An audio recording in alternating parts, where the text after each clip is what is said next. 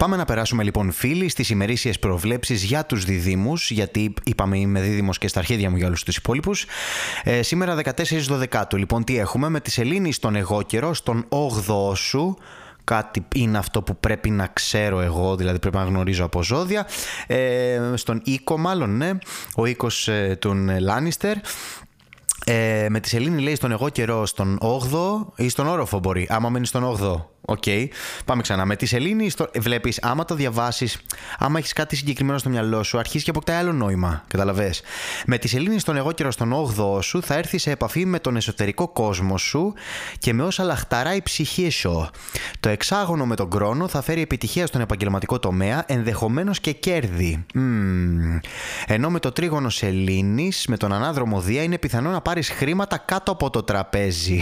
συνεχίζουμε, συνεχίζουμε με, με ζώδια για, για παγαπώντιδες, για μαφιόζους, για παράνομους, για λίγο ανθρώπους του περιθωρίου είναι αυτά τα ζώδια που διαβάζω. Μ' αρέσει, μ' αρέσει. Η σύνοδος της Σελήνης με τον ανάδρομο Ερμή είναι πιθανό να φέρει χρήματα που έχουν καθυστερήσει να μπουν στο πορτοφόλι σου, καθώς και μνήμες από το παρελθόν για θέματα που θα πρέπει να αντιμετωπίσεις με ψυχρή λογική και όχι ευαισθησία και συναισθηματισμούς. Ε, βρήκετε άνθρωπο να μιλήσετε τώρα, ναι. Με το εξάγωνο Σελήνης Αφροδίτης θα έχεις τύχη αν βρεθεί σε δημόσιες υπηρεσίες και με ευκολία θα διευθετήσεις γραφειοκρατικά ζητήματα. Μάλιστα. Εντάξει, τώρα γραφειοκρατικά ζητήματα, άμα κινείσαι στο περιθώριο και είσαι παράνομος, αυτά τα λύνεις, ε, λαδώνεις από εδώ, λαδώνεις από εκεί και τα... δεν υπάρχουν εμπόδια, δεν υπάρχουν προβλήματα, τα ξέρουμε τώρα αυτά. Λοιπόν, ένα τηλέφωνο σηκώνω και τελείωσε. Λοιπόν, αν είσαι μόνος ή μόνη, ή μόνο, θα προσθέσω εγώ, αυτή την περίοδο δεν αποκλείεται να γνωρίσεις κάποιον, κάποια ή κάποιο, θα προσθέσω εγώ, που θα σου κεντρήσει το ενδιαφέρον στον εργασιακό σου χώρο. Μ, μάλιστα. Λοιπόν, η τυχερή αριθμή για σήμερα είναι 37, 27, 34, 10, 46, 43 και 21. Λοιπόν, σε περίπτωση που ενδιαφέρεστε να παίξετε κάποιο λότο, κάποιο τζόκερ, θυμάστε πριν λίγο καιρό το είχα αναφέρει. Δεν θυμάμαι αν το είχα πει στο podcast ή αν είχα σκεφτεί να το πω στο podcast. Δεν θυμάμαι τίποτα σε σχέση με αυτό το podcast. Το είχα πει. Είχα πει ότι θα το πω. Δεν θυμάμαι, πρέπει να βάλω να ακούσω τα επεισόδια. Δεν θυμάμαι τι λέω, δεν ξέρω ποιος είμαι. Δεν, δεν έχω ιδέα λοιπόν. Είχε βγει, είχε βγει η, η, η Άδωνης. Είχε βγει άλκης της Πρωτοψάλτη και είχε τραγουδήσει το Πάμε στον Άδωνη για καφέ. Και εκεί που έλεγε χοντρή και που βγαίνει μια χοντρή νευρικιά Κυριακή να της φύγει τα stress. Εκεί που έπρεπε να πει χοντρή είπε και μια. δεν το είπε. Ε, δεν το είπε, για, ήθελε να δηλώσει κάτι, ήθελε να. με γροθιά στο μαχαίρι, η άλκης της πρωτοψάλτη, έτσι, η, η γυναίκα αυτή που καθόλου κρατικοδίαιτη. Λοιπόν, μια γροθιά στο μαχαίρι, η Άλκης της Πρωτοψάλτη ήθελε να κάνει μια δήλωση κόβοντας αυτή τη λέξη για το ε, body shaming. Είχε βγει και ο Σταμάτη Κραουνάκη, είπε και κάτι πράγματα, ας κάνει ό,τι θέλει, δεν μιλάω μαζί της, έχουμε μαδομουνιαστεί κτλ. Εντάξει, έχουμε μαδομουνιαστεί, δεν είπε, το λέω εγώ, αλλά καταλαβαίνετε τι εννοώ. Βγήκε λέει τώρα, διαβάζω, και η Λίνα Νικολακοπούλου να μιλήσει για την Άλκη Πρωτοψάλτη. Χρειάστηκε λέει λιγότερες από 10 λέξεις και τα είπε όλα, παιδιά απίστευτο, απίστευτο είχε προκύψει αυτό το θέμα και προφανώς λέει δεν θα γλίτωνε η Λίνα Νικαλακοπούλου από αυτή την ερώτηση για την απαλυφή της ε, λέξης ε, χοντρή. Την απάντησή της λέει δεν την περίμενε κανείς. Ε, και έτσι η στιχουργός λέει όταν ρωτήθηκε για το θέμα που προκάλεσε τόσο θόρυβο προτίμησε να μην δώσει συνέχεια έδωσε όμως την απάντησή της με μία μόνο πρόταση. Και απάντησε η Λίνα Νικολακοπούλου δεν είμαι ποτέ στη ζωή μου με την επικαιρότητα, είμαι με την αιωνιότητα. Σας φιλώ. Ανέφερε χαρακτηριστικά και αποχαιρέτησε τη δημοσιογράφο γιατί αυτό έγινε με μια κάμερα κάπου τη σταματήσανε, την, ε, τη βρήκαν εκεί πέρα. Ξέρω, κάτι, κάτι, κάτι δεν ξέρω. Ναι. Μάλιστα.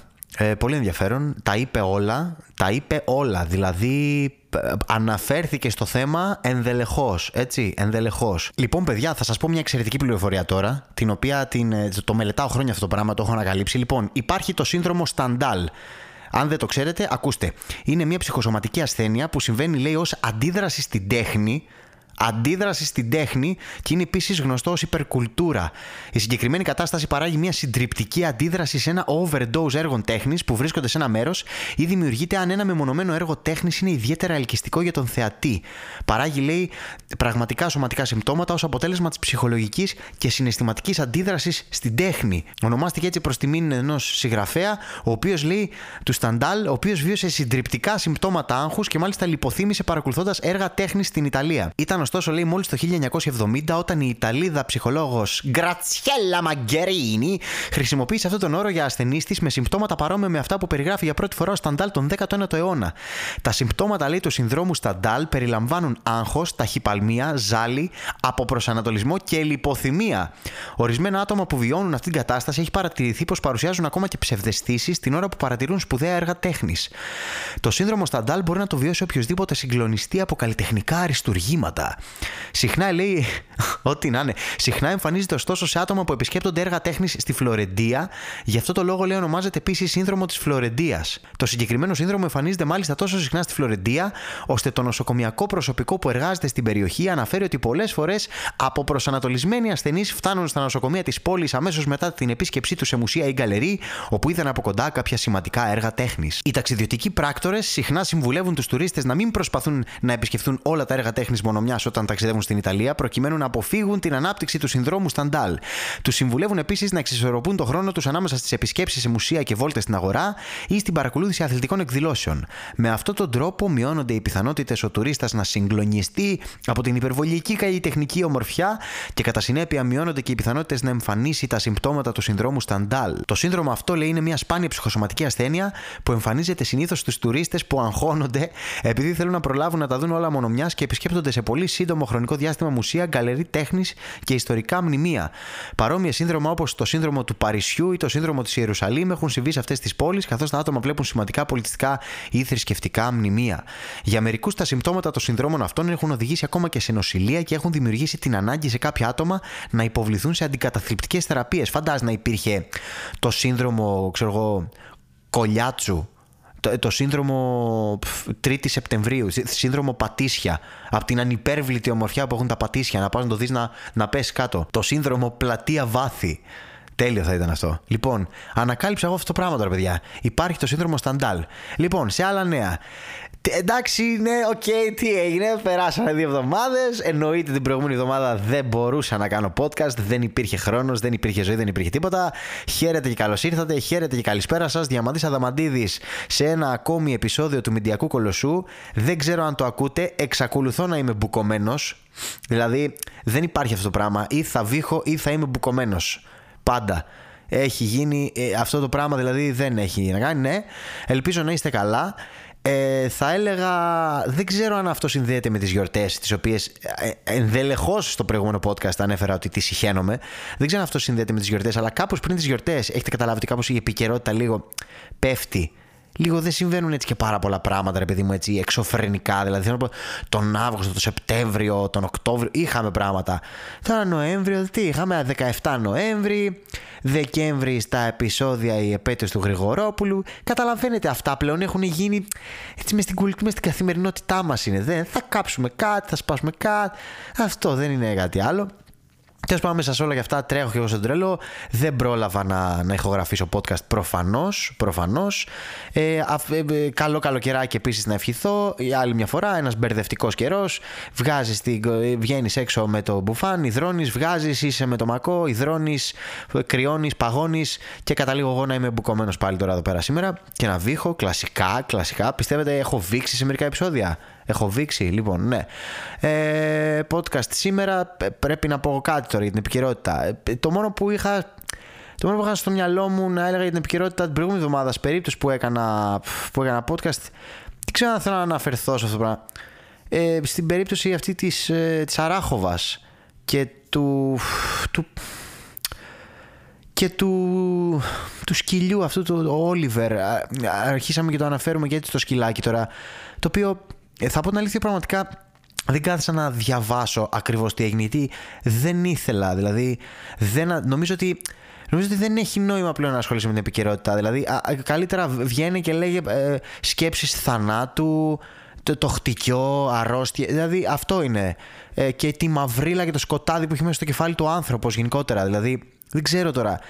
Κακοποίησαν σεξουαλικά ένα σκυλάκι, ένα σαν ε, χάσκι στην ε, Αράχοβα, το βιάσανε, το, το δίρανε, το σκοτώσαν, όλα μαζί. Δεν ξέρω. Εγώ τι πρέπει, ας πούμε, το σημείωσα αυτό, λέω, α, ένα αυτό, δηλαδή, τι είναι αυτό, ας πούμε. Τι πε... Καταρχάς, έξαλλος πριν από ένα, ενάμιση, δύο μήνες, πότε είχα κάνει τον Αύγουστο, δεν θυμάμαι, είχα κάνει ένα επεισόδιο για αυτούς τους ανθρώπους που είχαν κλείσει μέσα σε ένα κουβούκλιο, σε, ένα, σε μια καρότσα, είχαν κλείσει κάτι μετανάστες και τους περιφέραν εκεί πέρα. Δηλαδή, ο άνθρωπος κάνει αυτά στους συνανθρώπους του. Τι τι περιμένατε, τι περιμένατε ας πούμε, να κάνεις ένα ζώο, τι περιμένατε να κάνεις ένα ζώο; Και, και απ' την άλλη θα μου πεις, βέβαια, ε, τι διαμαντή αυτό είναι, δηλαδή το ισοπεδώνεις, το γιώνει έτσι. Ε, τι να γιώσω όμως, δηλαδή τι να πω, ας πούμε; Δηλαδή, πόσο πιο χαμηλά, πόσο πιο σκοτάδι, ας πούμε, να υπάρξει σε μια. Πόσο πιο σκοτάδι να υπάρξει σε μια ανθρώπινη ψυχή για να κάνει αυτό το πράγμα σε ένα ζώο; Για να κάνει αυτό το πράγμα γενικότερα. Δηλαδή, δεν έχω λόγια πλέον. Δεν μπορώ να πω, δεν ξέρω. Τι να πω δηλαδή. Και η ιατροδικαστική έρευνα και μπήκε και το ανθρωποκτονιών στη μέση και εκταφή του ζώου έγινε για να ψάξουν και υπάρχει μια ομερτά εκεί πέρα στην Αράχοβα δεν μιλάνε οι συγχωριανοί κοντοχωριανοί. Δεν μιλάνε οι συγχωριανοί κοντοχωριανοί. Μη μάθουμε, μη πούνε ποιος γάμισε το σκύλο. Ε, συγγνώμη κιόλας. δηλαδή αυτή είναι η κατάσταση. Καταλάβατε ας πούμε. Ε, στην επαρχία εκεί πέρα τώρα δηλαδή είναι αυτό το πράγμα τώρα. Μη μάθουμε ότι ο Κώστας γαμάει σκύλους ας πούμε αυτό είναι. Δεν ξέρω, σας ακούγεται πολύ shocking; Μήπως είναι shocking γενικό. Είναι shocking. Είναι shocking. Λοιπόν, Κατάλαβε. Δηλαδή θα έχουν υπάρξει άνθρωποι μεταξύ τους που θα έχουν συνομιλήσει εκεί στο χωριό και στα γύρω ότι, ότι, ότι, ότι τα μαθές. Μαθεύτηκε ότι ο Κώστας γαμάει, γάμισε τον Όλιβερ. Απίστευτο, να μην το πούμε. Άμα σε ρωτήσουν, μην. Και πήγανε και ρωτούσαν κόσμο αν έχει κάμερες στα σπίτια, να ένορκε κατά. Ε, τι είναι αυτό ρε μαλάκες, είστε με τα καλά σας. Και ο ιδιοκτήτης λέει ε, μου έφυγε από την προσοχή μου για τρεις ώρες και ναι, τι είναι ρε μαλάκα, σου έφυγε την προσοχή σου από τρεις ώρες και τι έκανε, πήγε και γαμήθηκε το σκυλί ας πούμε. αυτό είναι; Τι είναι, ας πούμε, δεν καταλαβαίνω. Και δεν θέλω να διαβάσω και περισσότερα πράγματα για αυτό το πράγμα. Δηλαδή, πραγματικά, γιατί ταράζομαι. Ταράζομαι γιατί. Τι να. Ε, Μα τι να απαντήσω, ταράζομαι γιατί έχω ένα σκύλο και μία γάτα και ένα γάτο. Α πούμε, ταράζομαι γιατί αγαπώ τα ζώα. Πρέπει να το εξηγήσω αυτό το πράγμα. Μου φαίνεται αδιανόητα παράλογο ότι πρέπει να εξηγήσω και να επιχειρηματολογήσω αν θέλω να σχολιάσω αυτό το πράγμα ότι πόσο κακό είναι να το κάνεις αυτό. Τι να κάνω, να κάτσω να στοιχειοθετήσω επιχειρήματα, να, να διαμορφώσω λόγο για να πω ότι πόσο κακό είναι να το κάνεις αυτό. Πρέπει να το σχολιάσω. Τέλος πάντων, πολλά νεύρα, αλλά όσο η ώρα μιλάω, φορτώνω με αυτό το πράγμα. Φορτώνω και μετά να καεί η Αράχοβα, να μην πάμε στην Αράχοβα, σαμποτάζ την Αράχοβα. Τι αυτό έχει σχέση όμως, έχει σχέση στα αρχίδια τους; Ή ότι τι ας πούμε, ότι θα πιάσουν μετά αυτόν που το έκανε και θα του πούνε Κώστα, μην ξαναγαμίσεις φίλε σκύλο γιατί δεν, φέρουν, δεν έρχονται οι φραγκάτοι στην Αράχοβα να πιούνε glue στο σαλέ αυτή είναι κάποια λογική για να καταλάβω. Αυτή είναι η λογική. Ε, θα τους, θα τους δείξουμε τώρα, α, τώρα θα τους δείξουμε, θα καταλάβουν αυτοί που το κάνανε αυτό το πράγμα. Δεν θα πάμε να τους κουμπίσουμε τα λεφτά τους, τα λεφτά μας, τα Χριστούγεννα. Αυτό είναι τιμωρία. Βασικά τι πρέπει να υπάρξει τιμωρία, να τον βρούνε με ένα παλούκι στον κόλο και να τον κάνουν. Τι να βρούνε με ένα παλούκι στον κόλο; Αυτό είναι ή να αποκτήσουμε τι να αποκτήσουμε ζωή, δεν ξέρω. Παιδεία, τι παιδεία. Αυτό δεν είναι καν, δεν είναι καν παιδεία, ρε μαλάκα. Δεν είναι παιδεία αυτό. Αυτό δεν έχει να κάνει. Αυτό είναι μάλλον αυτός ο άνθρωπος που το έκανε αυτό. Κάποιο σκοτάδι πολύ. Αλλά όχι τώρα πρόβλημα. Κάποιο σκοτάδι βαθύτερο που πρέπει να κάτσεις να, να σκεφτείς τι στον Μπούτσο έγινε με τον μετεωρίτη που έπεσε πριν από 150 εκατομμύρια χρόνια στο, στον κόλπο του Μεξικού και εξαφανίστηκαν οι δεινόσαυροι. Δηλαδή εκεί το πάω, ας πούμε αν μπορούσαν αυτοί οι άνθρωποι, μάλλον θα γαμούσαν και δεινόσαυρο. Κατα... Δεν, δεν ξέρω. Παραλυρώ μάλλον αυτή τη στιγμή γιατί δεν έχω τι άλλο να κάνω. Δεν έχω τι άλλο να κάνω γύρω από αυτό το θέμα. Καταλάβατε. Αυτή είναι η φάση. Οπότε ένα που είχα σημειώσει η επικαιρότητα. Επικαιρότητα είναι αυτό. Αυτό δεν είναι επικαιρότητα. Αυτό είναι. Δεν ξέρω. Τέλος πάντων. Αυτό. Ήταν ένα μικρό ραντ για αυτό το περιστατικό. Ε, ναι, ναι, δεν ξέρω, δεν ξέρω, δεν ξέρω. Λοιπόν, κάτι άλλο. Ε, πάμε παρακάτω. Πάμε παρακάτω. Δεν γαμιέται. Όλα καλά. Η ζωή μας είναι καλά, είναι καταπληκτική. Λοιπόν, μπορείτε να μου εξηγήσετε λίγο φίλοι 30 something και 28 something και 25 something, αλλά λίγο μια συγκεκριμένη κουλτούρα. Τι μανία είναι αυτή να παντευτείτε όλοι, ας πούμε. Δηλαδή, βλέπω, βλέπω εκεί κάτι γνωστούς μου στο Facebook που τους ψιλογνωρίζω και λίγο προσωπικά, ρε παιδί μου. Η φάση είναι ότι λίγο έχω γνωρίσει τη ζωή σου, έχω γνωρίσει, δουλεύεις πολύ, είχες μια σχέση, σε παράτησε, πήγαν όλα σκατά ενώ πηγαίνατε να παντρευτείτε, δηλαδή ήθελες με το ζόρι εκεί να παντρευτείς, πήγαν όλα σκατά, σου πήρε λίγο καιρό να αρθοποδήσεις, βρίσκεις καινούριο σύντροφο, αυτό και παντρεύεσαι. Εμένα αυτό μου δείχνει μια πολύ μεγάλη ανάγκη το άλλο να παντρευτεί, να βγει αυτή τη γαμήλια φωτογραφία, να σε δουν οι γονείς σου νυφούλα και γαμπρούλι και να πεις το έκανα. Τι, είναι, τι milestone είναι αυτό που βάζουν κάποιοι μέσα στο κεφάλι τους, στη ζωή τους για να... Θα μου πεις κρίνεις θα σου πω δεν κρίνω ρε φίλε, εντάξει. OK. Okay. Χαίρονται οι άνθρωποι, ξέρω εγώ. Καλά περνάνε. Αλλά βλέπω μια επιτηδευμένη, μια, μια τέτοια, μια τάση που ότι, ότι να το κάνω. Να το, να το κάνω. Δηλαδή έχω ανάγκη να το κάνω. Μια μανία να παντρευτούν οι άνθρωποι.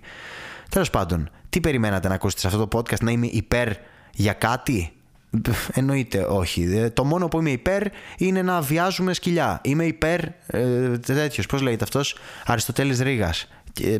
Πολλά shout out, shout out. Πολλά shout out σε άλλα podcast έχω κάνει στο δικό μου podcast. Λοιπόν, είμαι υπέρ να βιάζουμε σκυλιά. Αυτό θέλω να πω. Να ταράξω τα νερά, να γίνω υλικό για cancel, να με βγάλουν στα μεσημεριανάδικα, ε, γιατί προφανώς δεν θα καταλάβουν την ηρωνία του, του θέματος και θα απομονώσουν αυτό. Κάτσε να το πω καλύτερα για να το απομονώσουν, να αφήσω και κενό πριν και μετά. Είμαι υπέρ του να βιάζουμε ζώα. Εντάξει, λοιπόν. Το είπα, μπορείτε να το κόψετε και να παίξετε αυτό το απόσπασμά μου στα μεσημεριανάδικα. Όπου τα μεσημεριανάδικα όλα ασχολούνται με τον Μηντιακό Κολοσσό. Χαιρέτησα, χαιρέτησα, ναι, καινούργιο επεισόδιο Μηντιακού Κολοσσού. Παιδιά, ε, εντάξει, η φάση είναι πλέον. Ε, ναι, νομίζω ότι ίσως να, να το κάνω πιο, πιο τέτοιο, πιο, πιο special το, το podcast. Να περιμένω να συμβεί, δεν ξέρω, κάποια πυρηνική έκρηξη. Να ανοίξει ξανά το Auschwitz. Να περιμένω τέτοια πράγματα για να κάνω επεισόδιο. Ε, θα μου πεις Διαμαντή, τότε θα κάνεις μάλλον κάθε εβδομάδα. Γιατί από ό,τι βλέπουμε πλέον κάθε εβδομάδα κάτι συμβαίνει. Ε, είπαμε όμως πριν τις γιορτές, είδες υπάρχει μια μικρή παύση. Θα γίνουν οι γιορτές, ακούστε τώρα πώς θα γίνει. Θα γίνουν οι γιορτές και μετά τις γιορτές Παιδιά, ετοιμαστείτε από 10 Γενάρη. Έχει να γίνει της πουτάνας στη χώρα, είμαι σίγουρος. Θα γίνει μια χοντρή μαλακία. Θα γίνει κάποιο πολύ πολύ μεγάλο γεγονός. Μια χοντρή μαλακία που θα ασχοληθούμε με αυτήν ένα μήνα βαρβάτο. Τύπου ε, πώς τη λένε την άλλη που σκότωσε τα παιδιά της, κάτι τέτοιο, θα γίνει κάτι έτσι βαρβάτο, πιστεύω. Μετά θα γίνει κάτι με πολιτική, κάτι εκεί Μητσοτάκη, εκεί τον άλλο Κασελά. Κάτι θα γίνουν αυτά, θα γίνει. Μετά θα έρθει ένα ψολόκριο βρωμερό, τρομερό και κακοκαιρία θα κλείσει, κάτι θα, κάποιος θα πεθάνει, κάτι θα γίνει αυτό. Λοιπόν, λέω όλα τα κακά που θα συμβούν. Κάνω προβλέ... Λοιπόν, αυτό είναι. Προβλέψεις για το 2024. Λοιπόν, το σημερινό επεισόδιο. Προφητείες. Λοιπόν, αυτό θα καταγραφεί, έτσι. Ε, μετά θα γίνει μια τρομερή κακοκαιρία. Θα πέσει χιόνι μέσα, στην ψυχή μας μέσα θα πέσει χιόνι. Από τον κόλο μας θα βγαίνει χιόνι. Λοιπόν, θα γίνει μια κακοκαιρία και μετά εκεί πριν το καλοκαίρι ε, Πάσχα θα υπάρξει εκεί έτσι λίγο μια ομαλότητα πάλι γιατί πριν τις γιορτές έτσι αυτό θα υπάρξουν αυτά οι τιμές του κρέατος αυτά ο βελίας και αυτά. Και εκεί το, καλοκαίρι, το καλοκαίρι τι να συμβεί άραγε; Το καλοκαίρι να συμβεί το καλοκαίρι κά, κάποιο πολιτικό σκάνδαλο πιστεύω ότι θα συμβεί. Κάτι τέτοιο θα βγει προς το καλοκαιράκι. Κάπου εκεί. Κάπου, κάπου εκεί. Λοιπόν ε, αυτό ήταν οι προφητείες για σήμερα. Λοιπόν, και επειδή έχουμε ασχοληθεί πολύ με την τέχνη στο σημερινό επεισόδιο, είτε με το σύνδρομο Σταντάλ, είτε με τη Λίνα Νικολακοπούλου. Χριστέ μου. Ναι, Λοιπόν, και επειδή έχουμε ασχοληθεί πάρα πολύ με την τέχνη σήμερα, θα κλείσω το επεισόδιο με έναν τρόπο που δεν το έχω ξανακάνει. Θα διαβάσω ένα κείμενο ε, που είναι κάποια αποφθέγματα από μια συνέντευξη του Άρη Ρέτσου που δημοσιεύτηκε πρόσφατα. Ο Άρης Ρέτσος είναι ένας ε, θεατράνθρωπος θεατράνθρωπο, γνήσιος θεατράνθρωπος, από αυτούς που δεν χρειάζεται να βγαίνουν να λένε πολλά πολλά λόγια, ούτε πολλά πολλά έργα όλη την ώρα, θα πούνε λίγα και καλά. Τέλος πάντων, ε, για όσους δεν τον ξέρουν, μπορούν να ψάξουν ποιος είναι ο Άρης Ρέτσος. Θα διαβάσω ένα κείμενό του, το οποίο το, το ανέβασα και στα social media μου γιατί μου άρεσε πάρα πολύ, το οποίο τα λέει όλα. Είναι, είναι, είναι έτσι λίγο και καλό. Και θα κλείσουμε έτσι το σημερινό επεισόδιο του Μηντιακού Κολοσσού, γιατί ήδη μιλάμε και 22 λεπτά. Έχουμε και ζωή, έχουμε και δουλειά. Τα είπαμε. Τώρα μπορεί να τα ξαναπούμε. Άντε, μην τα ξαναπούμε το 2024 αυτή τη στιγμή. Έτσι. Λοιπόν, τέλος πάντων, ακούστε, ακούστε λοιπόν ένα εξαιρετικό κείμενο με κάποια λόγια του Άρη Ρέτσου. Το δομικό στοιχείο στις σχέσεις της ψηφιακής εποχής είναι η ταχύτητα. Αν πας σε έναν πυρηνικό φυσικό και τον ρωτήσεις τι δυνατότητες έχει ταχύτητα, θα σου απαντήσει σύγκρουσης, έκρηξης, γρήγορης φθοράς, αλλά σε καμία περίπτωση διαλεκτικής. Η μόνη μάχη που έχουν να δώσουν οι άνθρωποι στον πνευματικό χώρο είναι να κερδίσουν χρόνο. Ο χρόνος στον Παπαδιαμάντη είναι φυσιολογικός, ανθρώπινος, σε όλες τις ταχύτητες και όχι μόνο δύο. Σήμερα κινούμαστε κοιμισμένα, αργά ή νευρωτικά επιθετικά. Ο συνδυασμός Σαρδάμ και εδώ. Ο συνδυασμός της ταχύτητας και του εγώ είναι ολέθριος. Αποκλείεται να μην φέρει ολοκληρωτισμό. Αν πρέπει να σε καταλάβω σε ένα θέμα αλλά δεν έχω χρόνο, τότε αναγκαστικά ή θα σου επιβάλλω ή θα μου επιβάλλεις. Όταν δεν υπάρχει χρόνος, χάνονται οι αποχρώσεις και τα δίθεν περιτά. Εάν σε μια παράσταση ο μέσος όρος ταχύτητας πέσει σε σχέση με τον μέσο όρο ταχύτητας στον οποίο κινείται καθημερινά ο θεατής, τότε ο θεατής αυτός αρνείται να συμμετέχει δεν είναι καν θέμα επιλογής του. Έχει οργανικά εθιστεί στην επιτάχυνση. Η επιτάχυνση έχει φτάσει στην εύρωση και την ιστερία. Αν πάω στο θέατρο και νιώσω ότι ο άλλος αργεί σύμφωνα με μένα να εκφράσει κάτι, εγώ δεν μπορώ να τον παρακολουθήσω. Έτσι συμβαίνει και στη ζωή. Στο θέμα της έλλειψης χρόνου και όχι μόνο, οφείλεται και το χαμηλό επίπεδο σχέσεων προσωπικών, επαγγελματικών και όλων εν γέννη των κοινωνικών σχέσεων. Ο ρυθμός είναι το παν, γιατί επιτρέπει ή αποτρέπει. Και έτσι θα κλείσουμε το σημερινό επεισόδιο του Μηντιακού Κολοσσού φίλες και φίλοι το οποίο έχει την τιμή να βγει τουλάχιστον πέμπτη. Αυτό μπορείτε να μου το δώσετε γιατί την προηγούμενη εβδομάδα, την προηγούμενη μπορεί να το έχω βγάλει και Σάββατο. Λοιπόν, αυτά ήταν κάποια λόγια του Άρη Ρέτσου. Α τα κοιμηθούμε, ας τα ξανακούσουμε στο repeat που τα είπε εδώ Διαμαντούλης, στο Μηντιακό Κολοσσούλη και ας τα σκεφτούμε λίγο. Αυτό. Δεν έχω να πω κάτι άλλο. Ένα κείμενο που μου άρεσε, διάβασα. Αυτό έκανα. Και τα ζώδια αυτό είναι. Άρη Ρέτσο και Ζώδια. Αν το έχετε ξαναβρει αυτό ποτέ σε ελληνικό podcast, μέσα σε ένα επεισόδιο να ακούσεις για Άρη Ρέτσο, ε, βιασμό ζώων και ζώδια, εντάξει. Τι να πω τότε. Να μου πείτε ποιο είναι αυτό το podcast, να μπω να το ακούσω. Λοιπόν, θα τα πούμε, δεν ξέρω πότε θα τα πούμε. Δεν θα λέω πλέον θα τα πούμε την επόμενη εβδομάδα, γιατί η επόμενη εβδομάδα μπορεί να είναι ολέθρια για μένα και να μην προλάβω να κάνω και πλέον δεν θα δεσμεύομαι για να μην με κατηγορείτε μετά και να μου στέλνετε που ήταν το podcast αυτή τη εβδομάδα και δεν ανέβασες και δεν έκανες και δεν έρανες. Λοιπόν, ήμουν, είμαι και θα είμαι ο Διαμαντή Αδαμαντίδης, ήταν ο Μηντιακός Κολοσσός, το νούμερο 56 podcast στην Ελλάδα, μπορεί να είναι και πιο κάτω. Λοιπόν, ψάξτε με, βρείτε με στα social media. Είναι RD Official, TikTok, Instagram και όλα τα, τα σχετικά. Be Real, High Five, MySpace, ε, Tumblr, Blur. Αυτό πώς λέει, μαλάκα δεν έχουμε ποτέ πώς λέει, Tumblr. Πώς καταλέγεται αυτό, τέλος πάντων. Λοιπόν, ε, αυτά από μένα, σας χαιρετώ, θα τα ξαναπούμε. Γεια!